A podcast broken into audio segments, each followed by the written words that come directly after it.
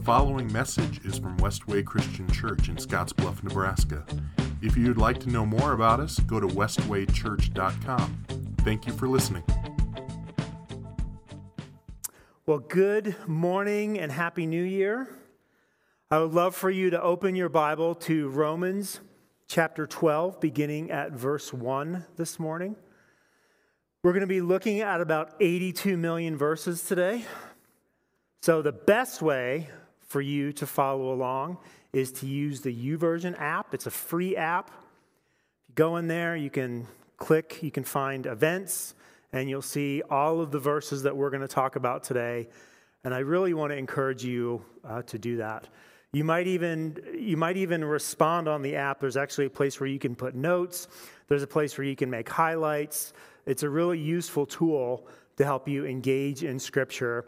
And one of my favorite things about the YouVersion app is seeing the way people in our church body interact with the app. And, and like when you highlight a verse, uh, I can see that. If we're friends on YouVersion, uh, we can see it when we highlight verses, when we make notes. And it's just a really encouraging thing. So I want to want to challenge you, I want to encourage you to utilize uh, that, that app as a tool. If we haven't met, I'm John. I'm one of the pastors here at Westway Christian Church. And whether this is your first Sunday here or you've been here for 82 million Sundays, um, I'm glad you're here today. One of my favorite things about the month of January is the opportunity to, to be reminded of, of the things that we're about as a church, um, to be able to talk about the things that we're about as a church.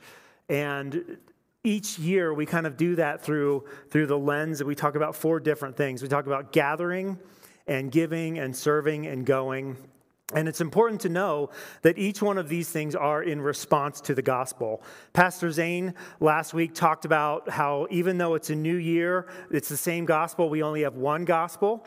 And the way that we live out that gospel as a church really is through those four things we gather, we give, we serve, and we go. And, and when I use the word church, I'm not talking about church as organization, I'm talking about us. So when I say the way we as a church manifest those things, I'm talking about us. I'm talking about the way that we do things, the behaviors and practices that we do. In late 1995, Ann and I walked into Marysville Christian Church in Marysville, Ohio. We had, we had grown up in the church, and we had no real relationship with Jesus. And that's a long story. I'd love to tell you about it sometime. But we walked into Marysville Christian Church, and what we, what we found was a church that focused on teaching Scripture. And God used that, God used the focus on Scripture to, to transform us, to change us. But that wasn't it. There was, there was another component that God used to transform us through the scripture, and that other component, that additional component, was gathering. Was through being present on Sunday mornings and hearing God's word, that, that created all sorts of tensions in us because, as I said, we did grow up in the church, so we kind of thought we knew everything that was going on in the Bible. And we had a pastor who just read through scripture, and it was, it was, uh, it was disarming, it was uh, frustrating. It was encouraging. There were parts where we were where we were angered, where we were like, "Why? How come we've never heard these things before?" So the gathering was really important, but it wasn't just a Sunday morning gathering. We had a group of other believers. We had a group of believers from that church that we also gathered with, and that was called a small group. And that group allowed us to bring our, I'm going to use the word 82 million a lot, the phrase 82 million a lot today. Um, that small group allowed us to bring our 82 million questions into that group and ask them. So when we were when we were disarmed by Scripture, when we were angry by, with Scripture, when we were upset over the things that we were hearing, when we didn't understand them, we had a venue, we had a place where we could ask those questions. And the great thing about that group is no one made us feel stupid for asking them. They were 100% comfortable with, with the transformation that God was working in us taking as long as it took. And for us, that meant that meant asking questions. So, So the gathering, both Sunday morning and beyond Sunday morning, was critical for us. And I would say, truthfully, I mean, God, God could have done what he wanted to. God was, well, God always does what he wants to. God could have done what he wanted to in that situation. But I can say, if it weren't for that situation, if it weren't for the, the scripture plus the gathering, we wouldn't be here in this room. I, I certainly don't think this is where I would be in my life. Almost, okay, 95, 2005, got to be careful what finger I hold up, 2015, 2000, so almost 30 years ago. Right, almost 30 years ago, I, I, I would not have imagined my, myself on this, on this stage. And it was because of God's word and it was because of the gathering. And that's what transformation is. That's what happens. I want to encourage you. Uh, let's look at Romans 12, verses 1 to 2. This is Paul. And so, dear brothers and sisters, I plead with you to give your bodies to God because of all he has done for you. Let them, your bodies, that's parentheses, your bodies, that's my addition, let them be a living and holy sacrifice, the kind that he will find acceptable. This parentheses, letting your bodies be a living and holy sacrifice is truly the way to worship Him. So we have questions, sidebar, 30 seconds. How do we worship God? What's the best way to worship God? What's the right way to worship God? Well, Paul tells us that offering our bodies as a living and holy sacrifice is truly the way to worship Him. If you want to know how to worship God, what we're going to do is we're going to allow our bodies to be a living and holy sacrifice. Don't Copy the behavior and customs of this world. But let God transform you into a new person by changing the way you think. So think about this for a minute. Parentheses. It is through this process, through us giving our bodies to God as a living and holy sacrifice, not in copying the behaviors and customs of this world, but by letting God transform us. See, when all of that happens, what Paul tells us, what God tells us through Paul, is then you will learn to know God's will for you, which is good and pleasing and perfect. So, what Paul is talking about here, what God through Paul is talking about here, is there's a transformation that takes place. God does something, God does all the work, God does all the saving. The work on the cross did all of that. And yet, and yet, there's transformation that takes place. And this transformation, according to what God through Paul is telling us in this text, it takes place when we, when we allow God to make those changes in us. When we permit God to make those changes through us. I'm going to use that phrase, God through Paul, a lot. It's easy for us to forget that this is God's word, it's not Paul's word. God through Paul tells us four things in these verses. He says, transformation requires sacrifice. So if we want the sacrifice, or if we want the transformation that, that God is offering, it's going to require something of us. It's going to require sacrifice. It's going to be time, effort, and energy. This text also tells us that the world has a way of looking at things, and we are not to conform to that way. So the world has a way of looking at things, the world has a perspective. There's a worldview, there's an understanding that the world has when it comes to certain things. And as Christians, our job is to not be conformed to that way. Thirdly, we are uh, to allow God to transform us into a new person by changing the way we think. So if we want to be transformed, we have to sacrifice and then we have to we have to think differently. We have to observe the ways that the world does things, the customs and behaviors of the world, and we have to think differently. And then, fourthly, finally, it's only through this transformation that we can learn to know God's good, pleasing, and perfect will. I know that there are many of us, we want to know what God's will is for my life. God, what's God's will for my life? Where am I supposed to live? What am I supposed to do? What's my job? Who am I supposed to marry? All of those things.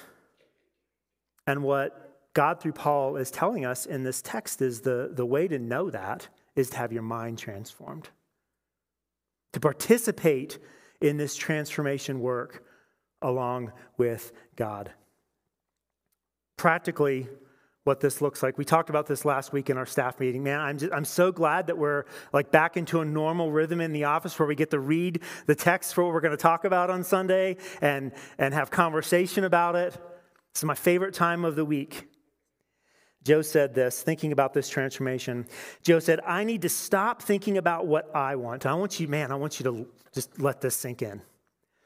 I need to stop thinking about what I want, sacrifice those things, and give myself, my wants, my wishes, and desires over to the wants, wishes, and desires of God by changing the way I think. Which means something has to challenge my thought process. The way that we become transformed is by allowing something to challenge our thought process. So, my tendency as a human being, as someone who's bent towards sin, is to think a certain way about certain things. As a, as a person who lives in our world, because our world has an understanding of certain things, my tendency as a human being is to, is to think that that's the right way. And what I'll do, and this is like this is called confirmation bias. Maybe you've heard that phrase over the past several years. And what confirmation bias allows us to do is only find the things that agree with our worldview. And the second something counters our worldview, we have a tendency to, to, to throw a shield up, to not listen to it, to not want to hear it, to not want to talk about it because it disagrees with us. But as Joe said last week, something has to challenge my thought process. The way that God is going to transform me is to challenge my thinking. And one of those somethings that God is going to use is, is the gathering, the gathering of believers. Picked up this book last year. It was one of the ones we gave away on Christmas Eve. Picked up this book last year called Gather Loving Your Church as You Celebrate Christ Together.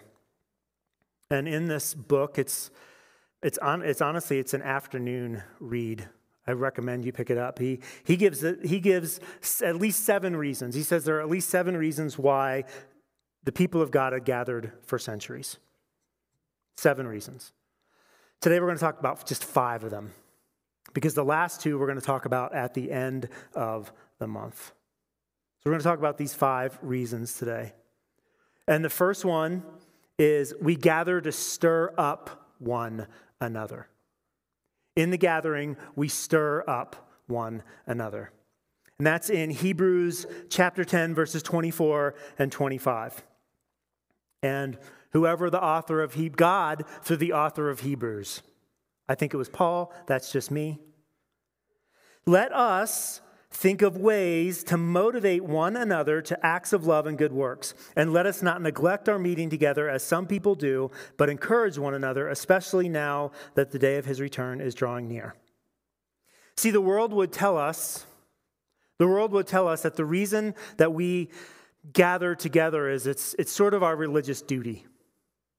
It's our, it's our check mark. It's what we do on Sunday mornings. So, the behaviors and the customs of this world when it comes to this gathering is this is just a religious thing that we do.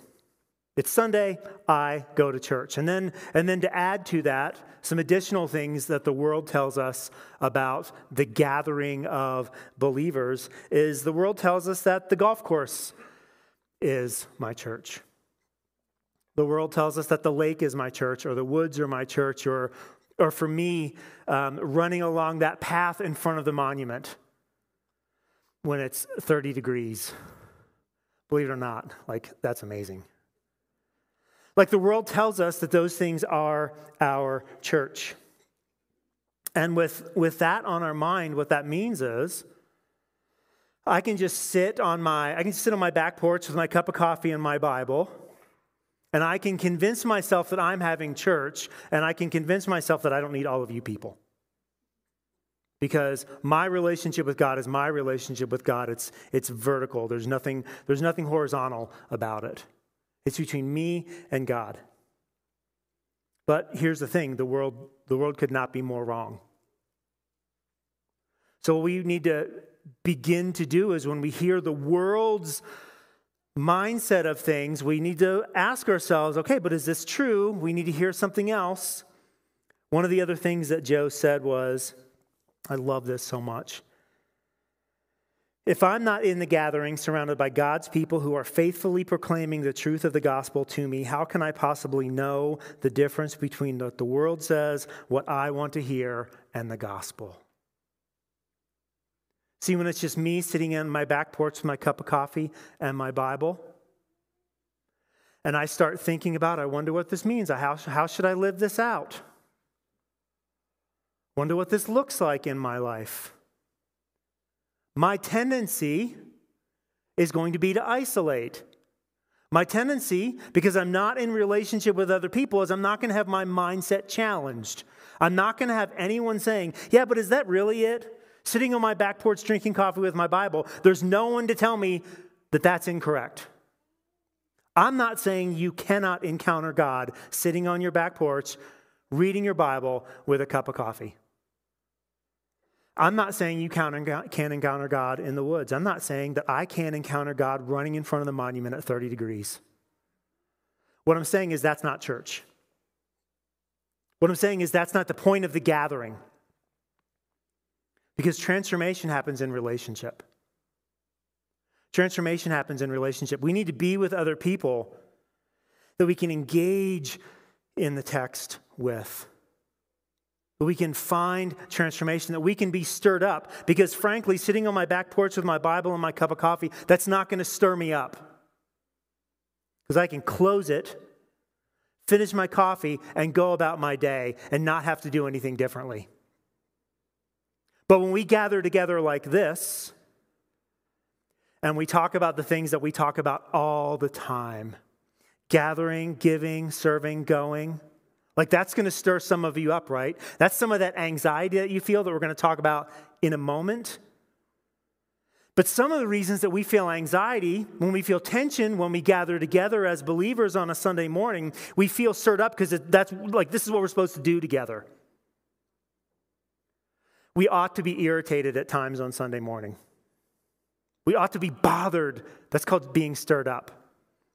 And if it's just me and my Bible on the back porch with my cup of coffee,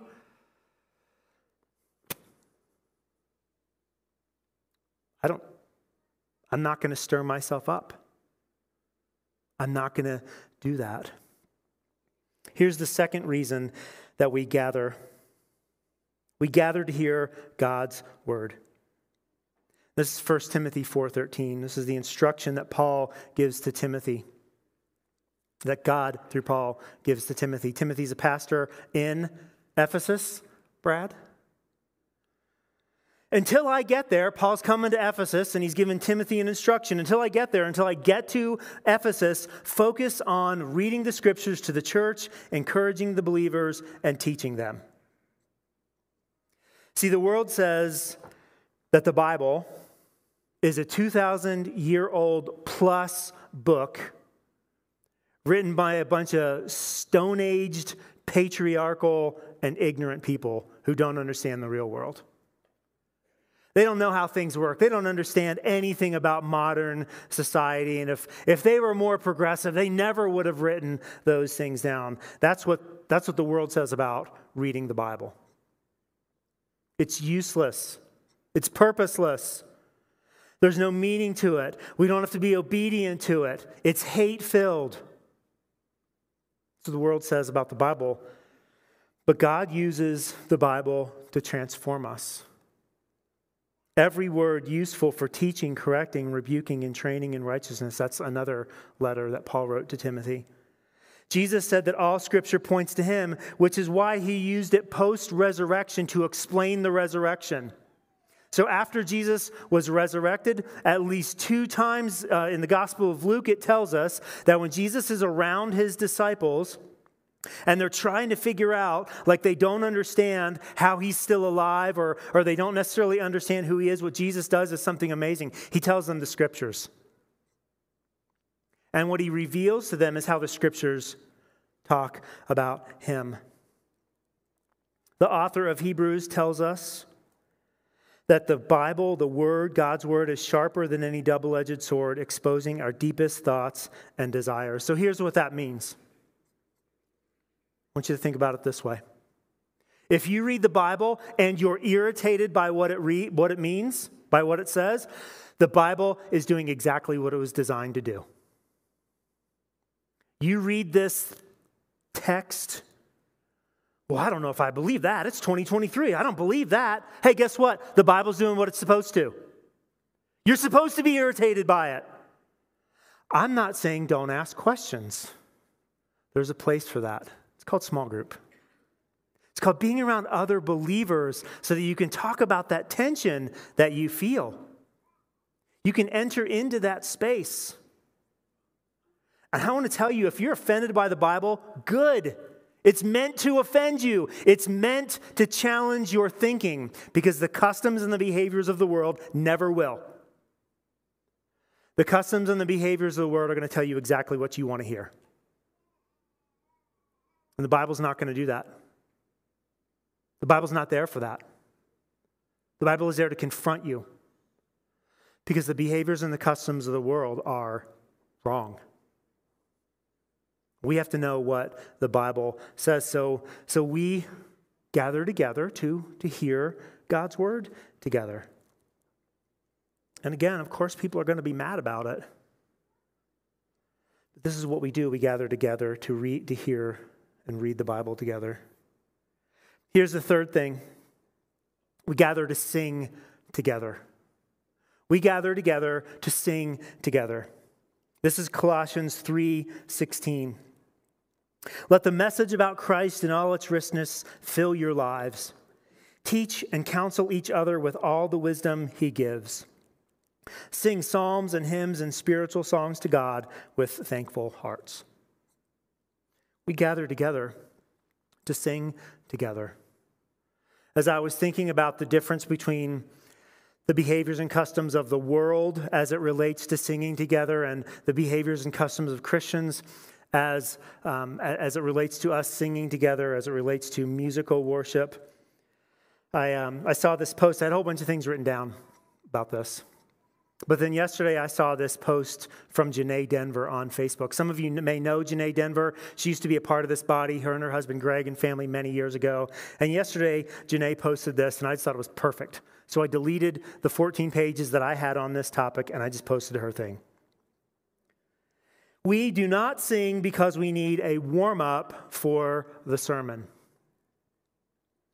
We don't sing because so people have time to get to their seats.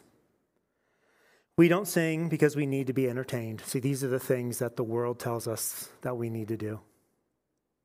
We sing because God is good. We sing because God is worthy. We sing because it is a communal act of unity in which we declare the glory of God, the gravity of sin, and the grandeur of grace. See, we sing because it's a communal act. It's something we can all do together. I know you've all heard the old pastor joke. We're supposed to be a joyful noise, not a beautiful one. We sing in community. We sing communally because it's something that we can all do together. And no one cares what you sound like. No one cares what you sound like. So when we sing, we have the opportunity to sing joyfully. Here's the fourth thing we gather together to pray together. We gather to pray together. This is 1 Timothy 2, verses 1 to 2. I urge you, first of all, to pray for all people. Ask God to help them, intercede on their behalf, and give thanks for them. Pray this way for kings and all those in authority, asterisk, unless you disagree with them. No, it doesn't say that. Pray this way for kings and all those in authority so that we can live peaceful and quiet lives marked by godliness and dignity. See, as a body, when we get together, we gather together to pray. And what the world would have us believe, the behavior and the customs of our world is this. If you really want to help someone, keep your thoughts and prayers to yourself. That's what the world says. If you really want to help someone, keep your thoughts and your prayers to yourself. That's the behavior and custom of the world when it comes to prayer. Keep your thoughts and your prayers to yourself. Well, let me tell you, let me tell you about our grandson, Grayson. Grayson was born a little more than eight years ago.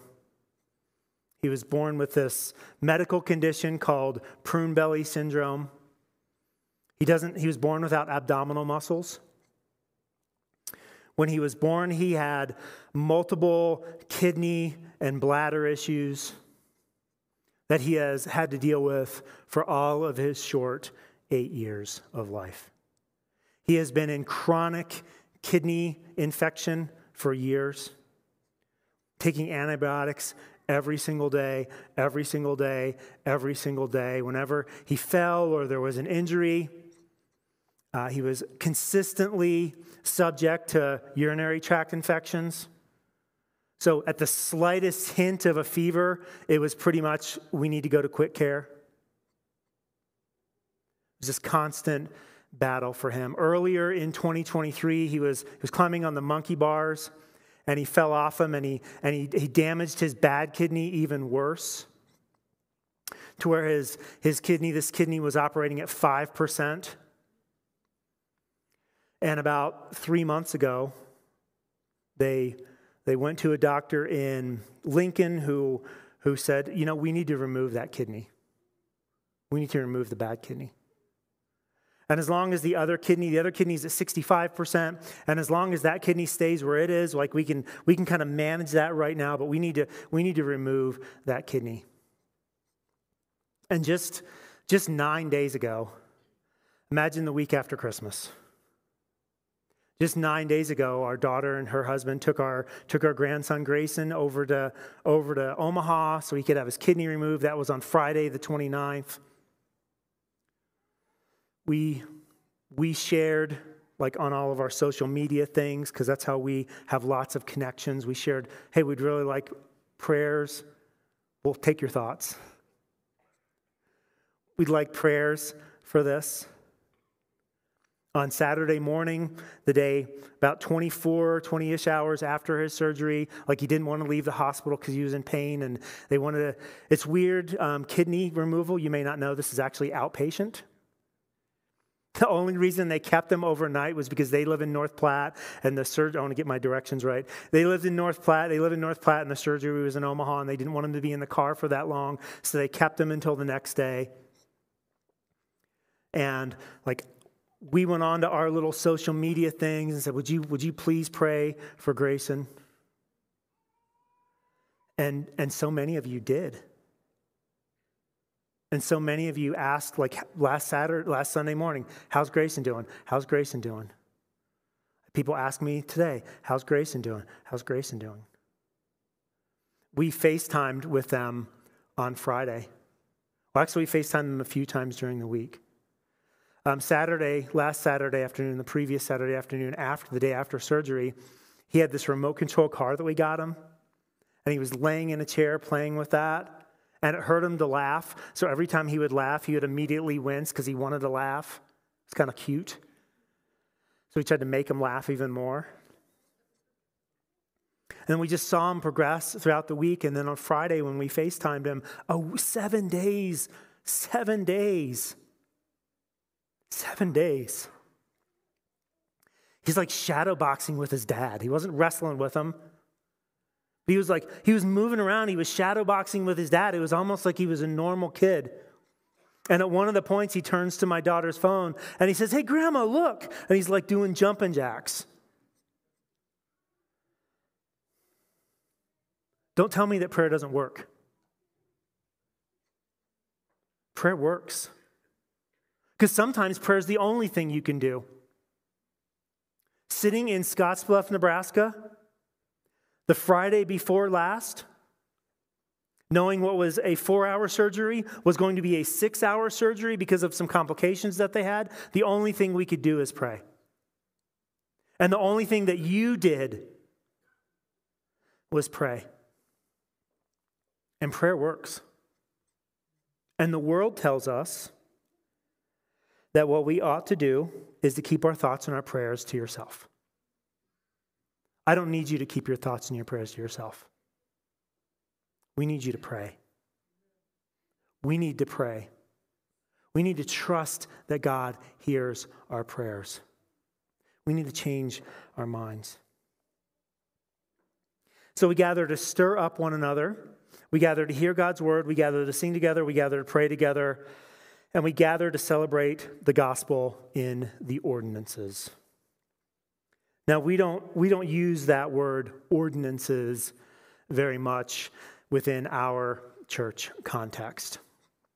But here's, here's the definition for us it's an established rite, that's R I T E, or ceremony or a sacrament. So at Westway Christian Church, we practice two ordinances we practice baptism and we practice communion. And both of these ordinances, this is important for us to get, both of these ordinances are commanded to us by Jesus. So, as we think about the things that we do together as a church, we, we see examples of them in the Bible that's, that's descriptive, it's describing for us, and that's the stirring up of one another, reading God's word, praying together, that's descriptive. But we also see some things that are prescriptive. We're, we're, we're told to do it. It's a pre, think prescription. Think that word prescription. The Bible, God is prescribing us to do things, and those two things are baptism and communion.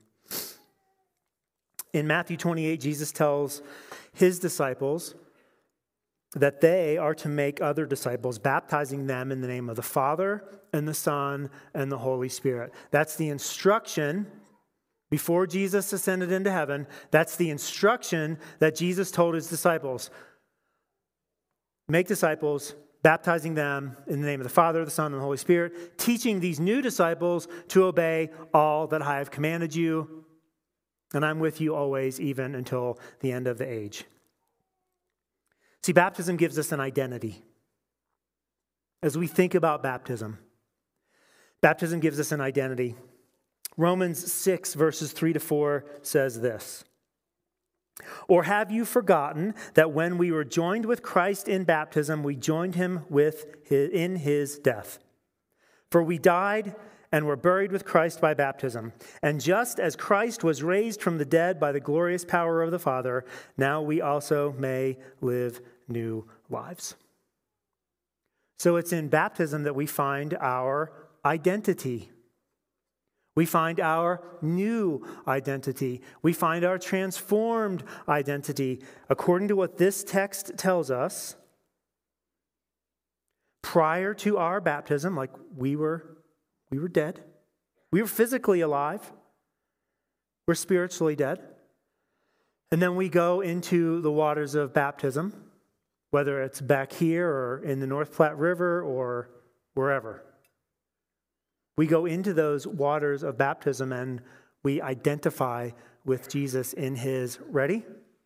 In his death underwater, burial underwater, and new life.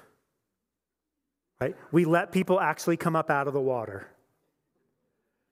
Right? We don't hold them under, although we might want to hold some people under. Make sure. Like, are you really dead? Right? Death, burial, and resurrection. This is what this is what baptism does for us. It gives us a new identity. It identifies us with Jesus both as a new person, as a new individual person, but it also identifies us as new people into one body of other new people.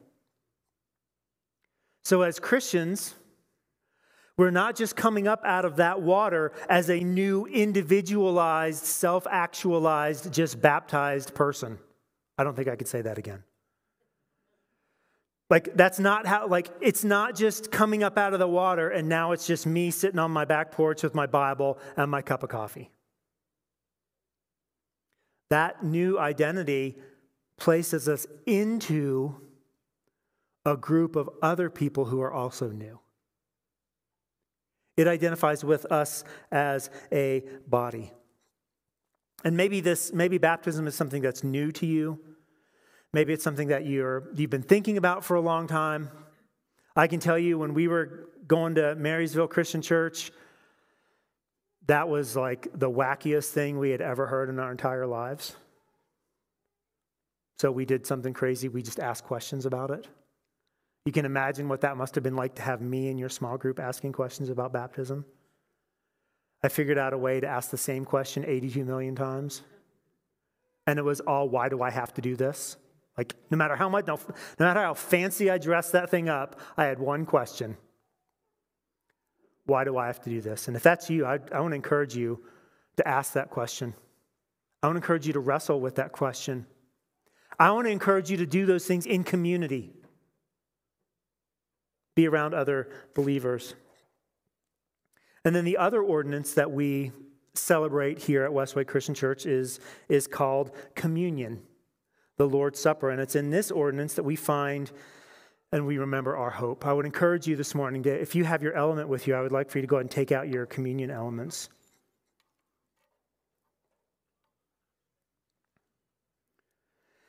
In 1 Corinthians 11, verses 23 to 25, Paul writes this For I pass on to you what I received from the Lord himself. On the night when he was betrayed, the Lord took the Lord Jesus took some bread and gave thanks to God for it. Here's the command. Then he broke it in pieces and said, This is my body, which is given for you. Do this in remembrance of me. Take and eat.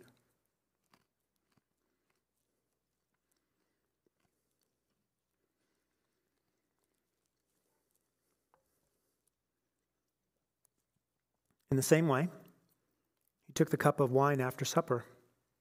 Here's the command This cup is the new covenant between God and his people, an agreement confirmed with my blood. Do this in remembrance of me as often as you drink it. Drink.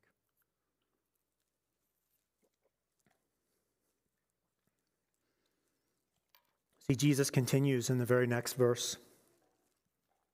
He says, For every time you eat and drink, Eat this bread and drink this cup, you're announcing the Lord's death until he comes again. So, why is that hopeful? Why is that hopeful? Because Jesus, once dead and now alive, is not just remaining on his throne in heaven. Like, that would be one thing, right? If I'm thinking if if this is me in my sinfulness and I've died and I've been resurrected, like, I ain't going back down there. Been there. They murdered me. Not going back. But what Jesus does is his plan is to come back for us. His plan is to return to earth and take us with him. This is the hopefulness of communion. We were dead in our sin and are now spiritually alive in Christ. And we will be alive again. Physically alive, mentally, spiritually, emotionally. We'll be alive. And this ordinance, this communion, reminds us of the cost of our salvation. Did you hear what I said? This is, this is my body. This is my blood. There's a cost for this salvation. And this helps us taste that cost. It helps us participate in that cost. It helps us see that forgiveness is real because the elements are real. See, regardless of the suffering and the hardships that we go through here, that we experience here on this earth, there's a meal in the future that we are going to be eating with Jesus. And this little piece of bread and little cup, like that's just a shadow of it. It's an appetizer, preparing us for the real meal. There are two other reasons that we gather together. I know you thought the sermon was over. There are two other reasons why we gather together. I'm going to mention them, and then we're going to talk more about them in three weeks. Okay? The first is this we gather to reach outsiders. And the second and final of the seven is we gather to scatter. We gather to go out. I want you to notice something about all seven of these things that we talked about today. There is nothing among them that requires a special gift, talent, or skill. There is nothing among the seven reasons that we gather that requires a special gift, talent, or skill. They are not nothing. They each have value, and God uses all of them to transform us.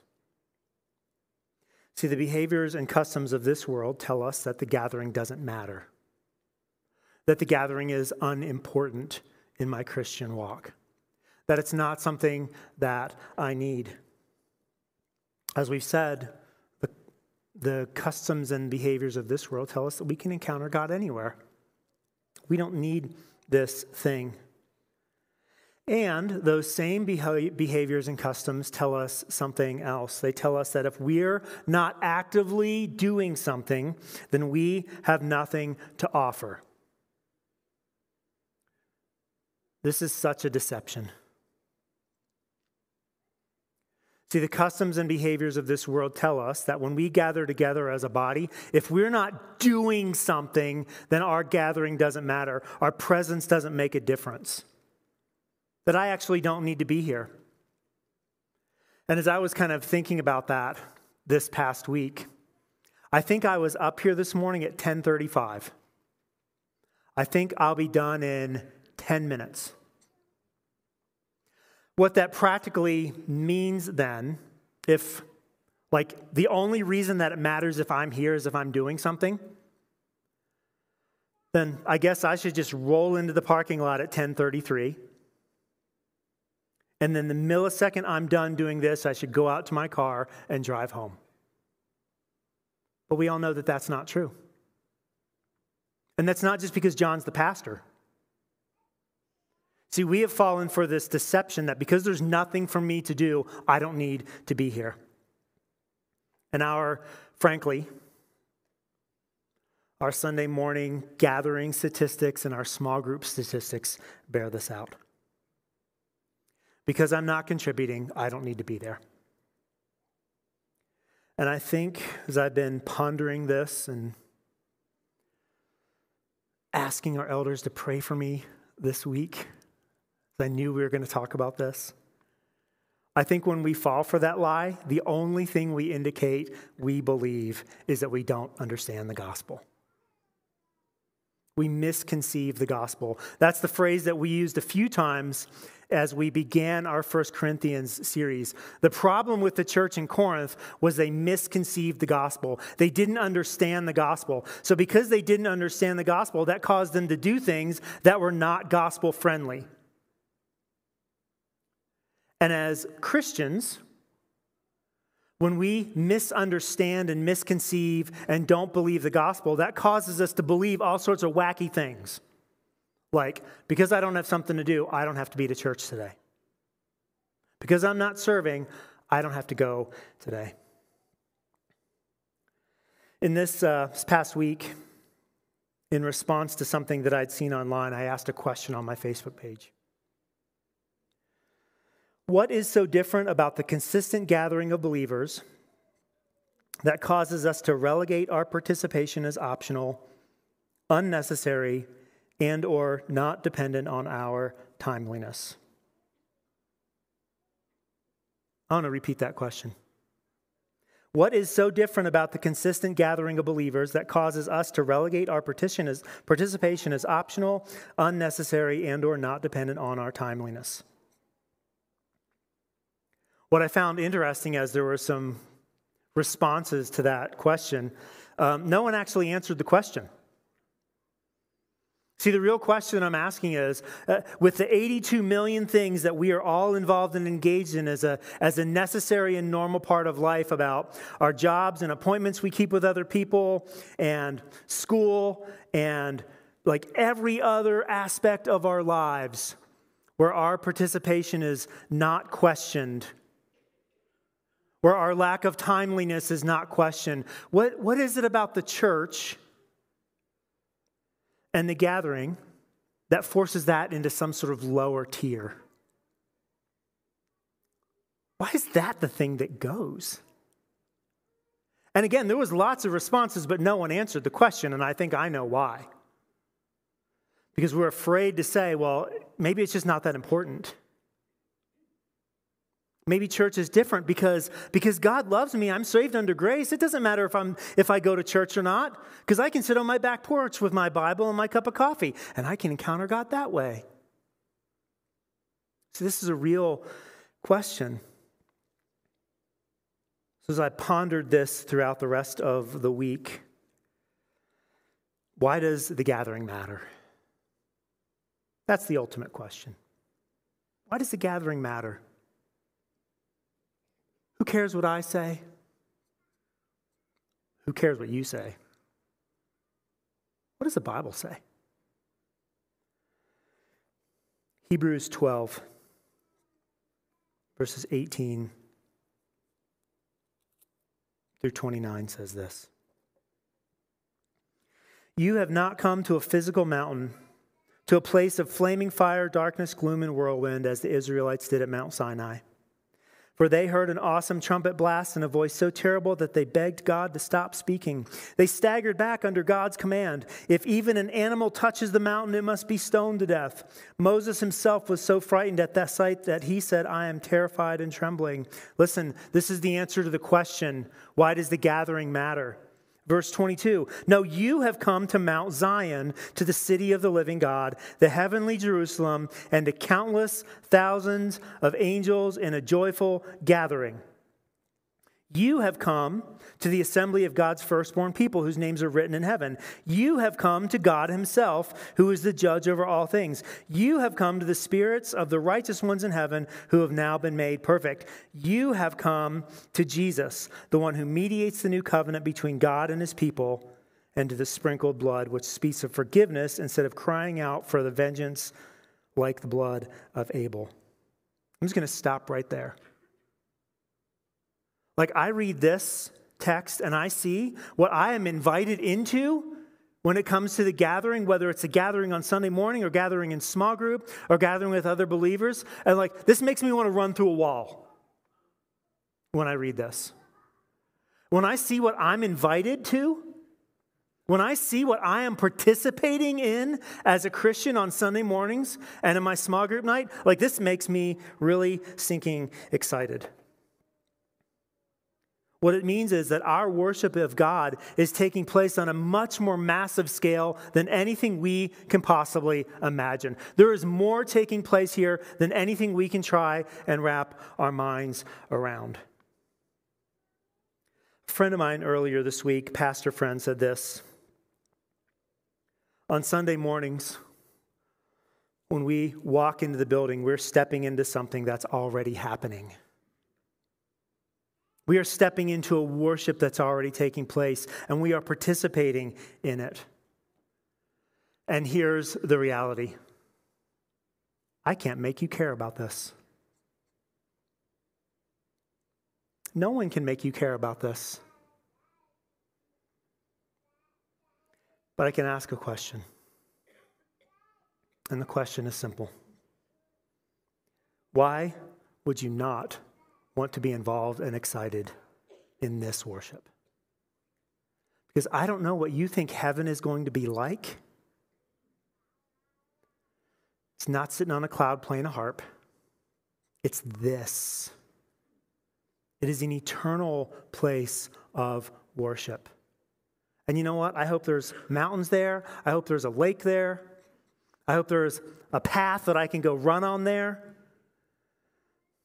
with shoes that never need to be replaced. But this is what we're being invited into. And if we're not involved and engaged and excited about what we're being invited into, we need to ask a question that just says, What does it say about us? What does it say about me that God has invited me into this eternal worship of Him? And my thought is, uh, I don't know. Not sure if I want to be there today. I know next Sunday it's going to be like minus 42 million degrees outside. I changed it up for you. Next week, we're talking about giving. Some of you are going to wake up next week and it's going to be, I'm going to say 82 million. It's going to be 82 million degrees below zero. And you're going to think to yourself, I don't know, it's a little cold and I want this to pop up in your head. Or is it because John's going to talk about giving today?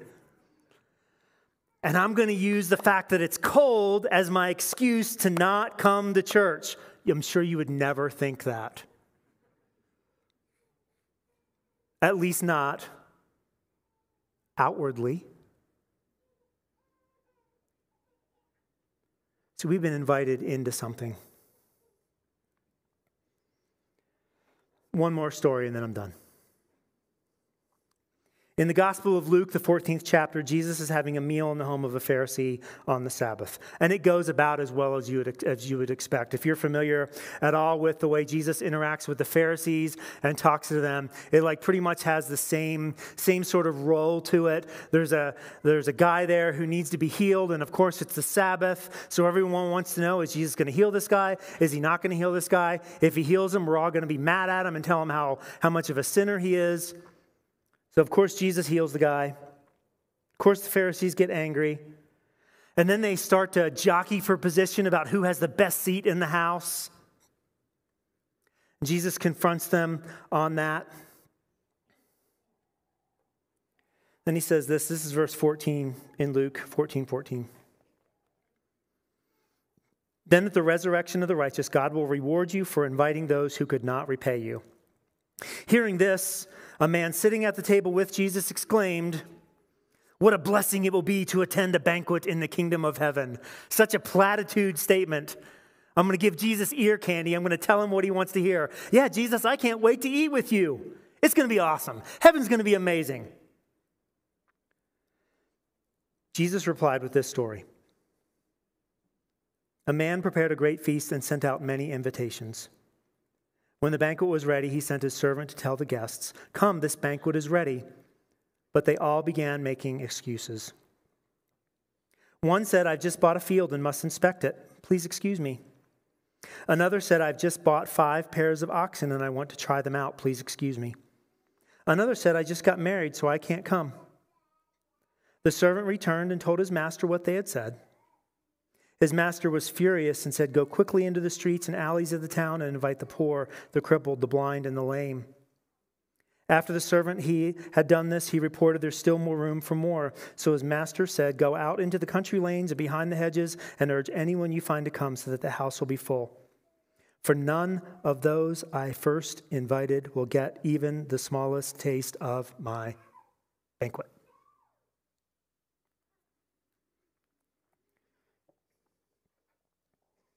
The master is inviting you to a banquet. I wonder, what excuse are you giving him for not participating? And do you understand the implications of that decision?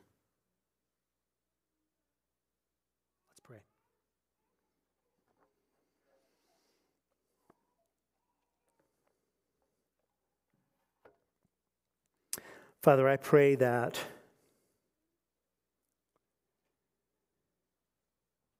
our mindsets would be confronted by your word.